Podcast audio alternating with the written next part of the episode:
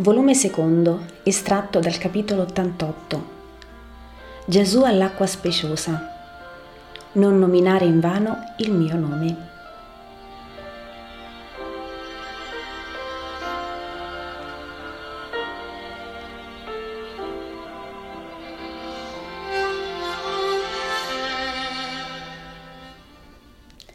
I discepoli sono tutti sottosopra. Paiono un alveare stuzzicato tanto sono agitati. Parlano, sbirciano fuori, guardano in tutti i sensi, ma Gesù non c'è. Infine decidono su quanto li agita e Pietro ordina a Giovanni, vai a cercare il maestro. È nel bosco sul fiume, digli che venga subito o dica quel che si deve fare. Giovanni va via di galoppo. L'Iscariota dice, io non capisco perché tanto orgasmo e tanta scortesia. Io sarei andato e l'avrei accolto con tutti gli onori. È un onore il suo per noi. Dunque, non so niente io. Lui sarà diverso dal suo parente di latte, ma chi sta con le iene ne prende odore e istinto. Del resto, tu vorresti via quella donna. Però bada a te, il maestro non vuole e io sono a sua tutela. Se la tocchi, io non sono il maestro, tanto per tua norma, risponde Pietro. Ih, chi è mai? La bella Erodiade, forse? Ma non fare lo spiritoso. Sei tu che me lo fai fare. Le hai fatto intorno la guardia reale, come ad una regina. Il maestro mi ha detto, Bada non sia disturbata e rispettala, e io lo faccio.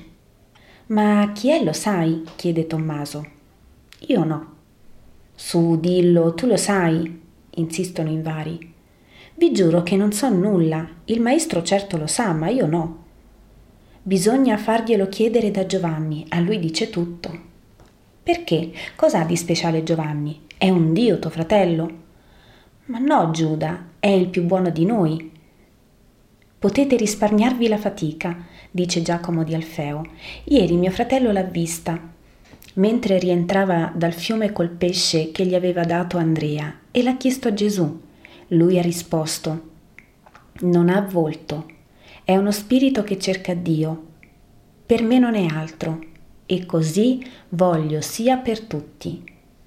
E ha detto quel voglio in una tale maniera che vi consiglio a non insistere. Andrò io da lei, dice Giuda di Cheriot, Provati se sei capace, dice Pietro, rosso come un galletto. Mi fai la spia con Gesù? Lascio quel mestiere a quelli del Tempio. Noi del lago il pane lo guadagniamo col lavoro e non con la delazione. Non avere mai paura di una spiata da Simone di Giona. Ma non mi stuzzicare, non permetterti di disubbidire al maestro, perché ci sono io. E chi sei tu? Un povero uomo come me. Sì, signore, anzi più povero, più ignorante e più rozzo di te. Lo so e non me ne accoro. Mi accorrerei se fossi pari a te nel cuore, ma il maestro mi ha dato questo incarico e lo faccio. Pari a me nel cuore, e che c'è nel mio cuore da farti schifo? Parla, accusa, offendi. Ma insomma, scatta lo zelote e con lui Bartolomeo. Ma insomma, smettila Giuda. Rispetta i capelli di Pietro. Rispetto tutti, ma voglio sapere che c'è in me.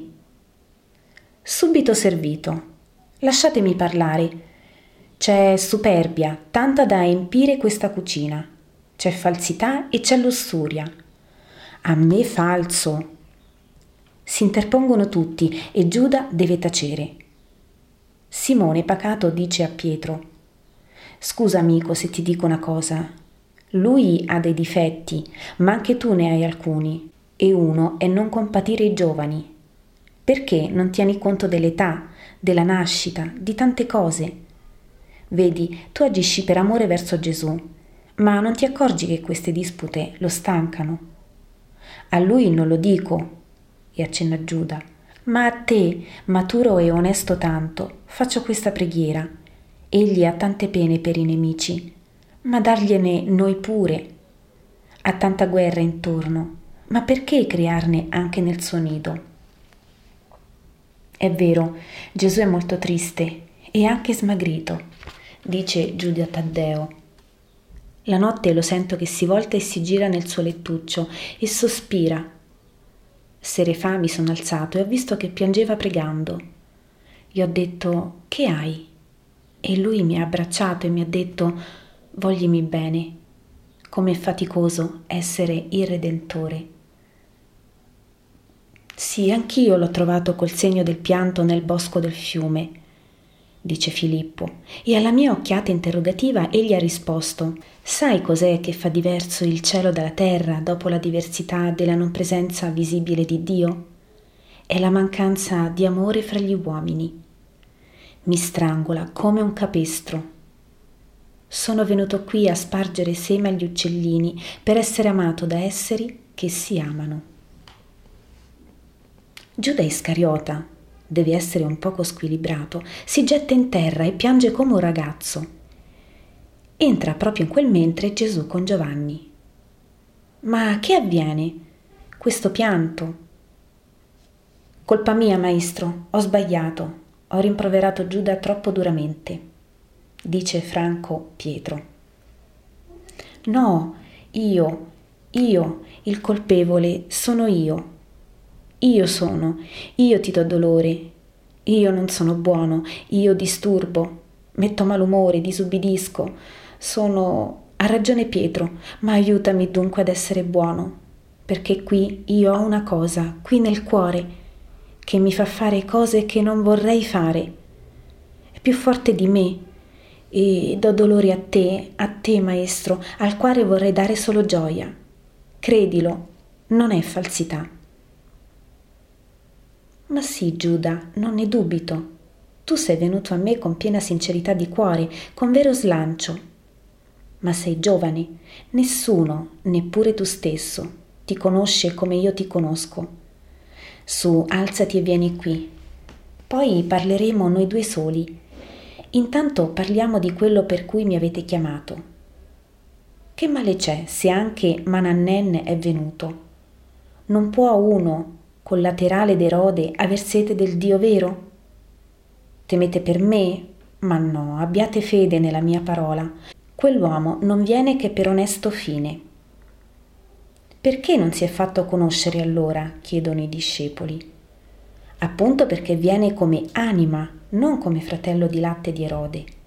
Si è avvolto nel silenzio perché pensa che davanti alla parola di Dio nulla è la parentela con un re e noi rispetteremo il suo silenzio. Ma se lo mandasse lui invece? Chi? Erode? No, non abbiate paura. E chi lo manda allora? Come sa di te? Ma per lo stesso Giovanni mio cugino, credete che in carcere non mi avrà predicato? Ma per Cusa, per la voce della folla, ma per lo stesso odio dei farisei. Anche le fronde e l'aria parlano di me ormai.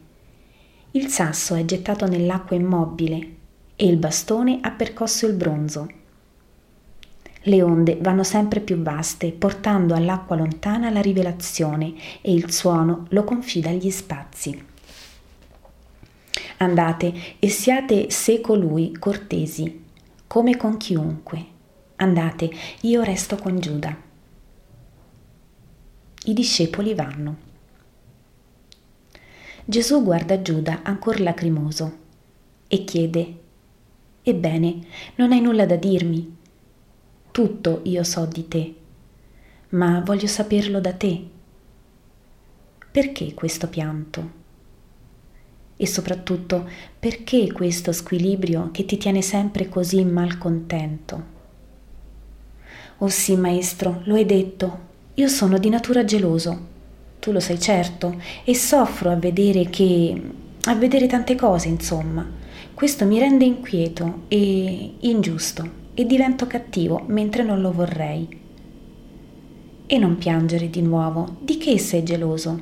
Abituati a parlare con la tua vera anima. Tu parli molto, anche troppo, ma con che? Con l'istinto e con la mente. Segui tutto un faticoso e continuo lavoro per dire ciò che vuoi dire Parlo di te, del tuo io, perché per quello che devi dire degli altri e agli altri non ti poni redine e confine. Ugualmente non poni redine e confine alla tua carne, essa è il tuo cavallo pazzo, Sembra un'auriga al quale l'intendente delle corse abbia dato due cavalli pazzi. L'uno è il senso e l'altro... Vuoi udire qual è l'altro? Sì? È l'errore che non vuoi domare. Tu, auriga capace ma imprudente, ti fidi della tua capacità e credi sia sufficiente.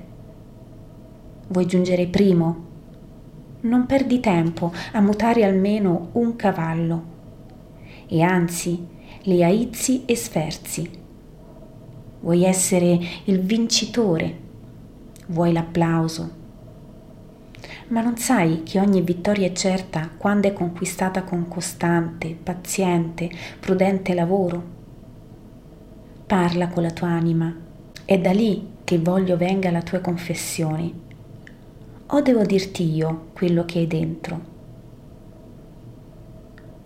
Trovo, risponde Giuda, che anche tu non sei giusto e non sei fermo e ne soffro. Perché mi accusi? In che ho mancato agli occhi tuoi? Quando io volevo portarti dai miei amici, tu non hai voluto, dicendo preferisco stare fra gli umili. Poi Simone e Lazzaro ti hanno detto che era bene mettersi sotto la protezione di un potente e tu hai accettato. Tu dai preferenza a Pietro, a Simone, a Giovanni, tu... Che altro? No, null'altro Gesù. Nuvole, vesciche sulla spuma dell'onda. Mi fai pena, perché sei un miserabile che ti torturi potendo gioire. Puoi dire che è lussuoso questo luogo? Puoi dire che non ci fu una grande ragione che mi spinse ad accettarlo? Se Sionne fosse meno matrigna ai suoi profeti, sarei qui, nascosto come uno che teme la giustizia umana e che si rifugia in un luogo d'asilo. No, risponde Giuda. E allora? Puoi dire che a te non ho dato missioni come agli altri? Puoi dire che fui acerbo con te quando anche hai mancato? Tu non fosti sincero. Le vigne, oh le vigne, che nome avevano quelle vigne? Tu non fosti compiacente con chi soffriva e si redimeva. Tu non fosti neppur rispettoso verso di me e gli altri hanno visto Eppure una sola voce si è alzata a difesa, e sempre la mia. Gli altri avrebbero diritto di essere gelosi perché se c'è stato un protetto, quello sei tu. Giuda piange avvilito e commosso. Io vado, è l'ora in cui sono di tutti. Tu resta e medita. Perdonami, maestro, non potrò aver pace se non ho il tuo perdono. Non esser triste per causa mia, sono un ragazzo cattivo. Amo e tormento. Così con la madre, così con te, così con la sposa, se domani avessi una sposa. Sarebbe meglio morissi. Sarebbe meglio ti ravvedessi, ma sei perdonato. Addio.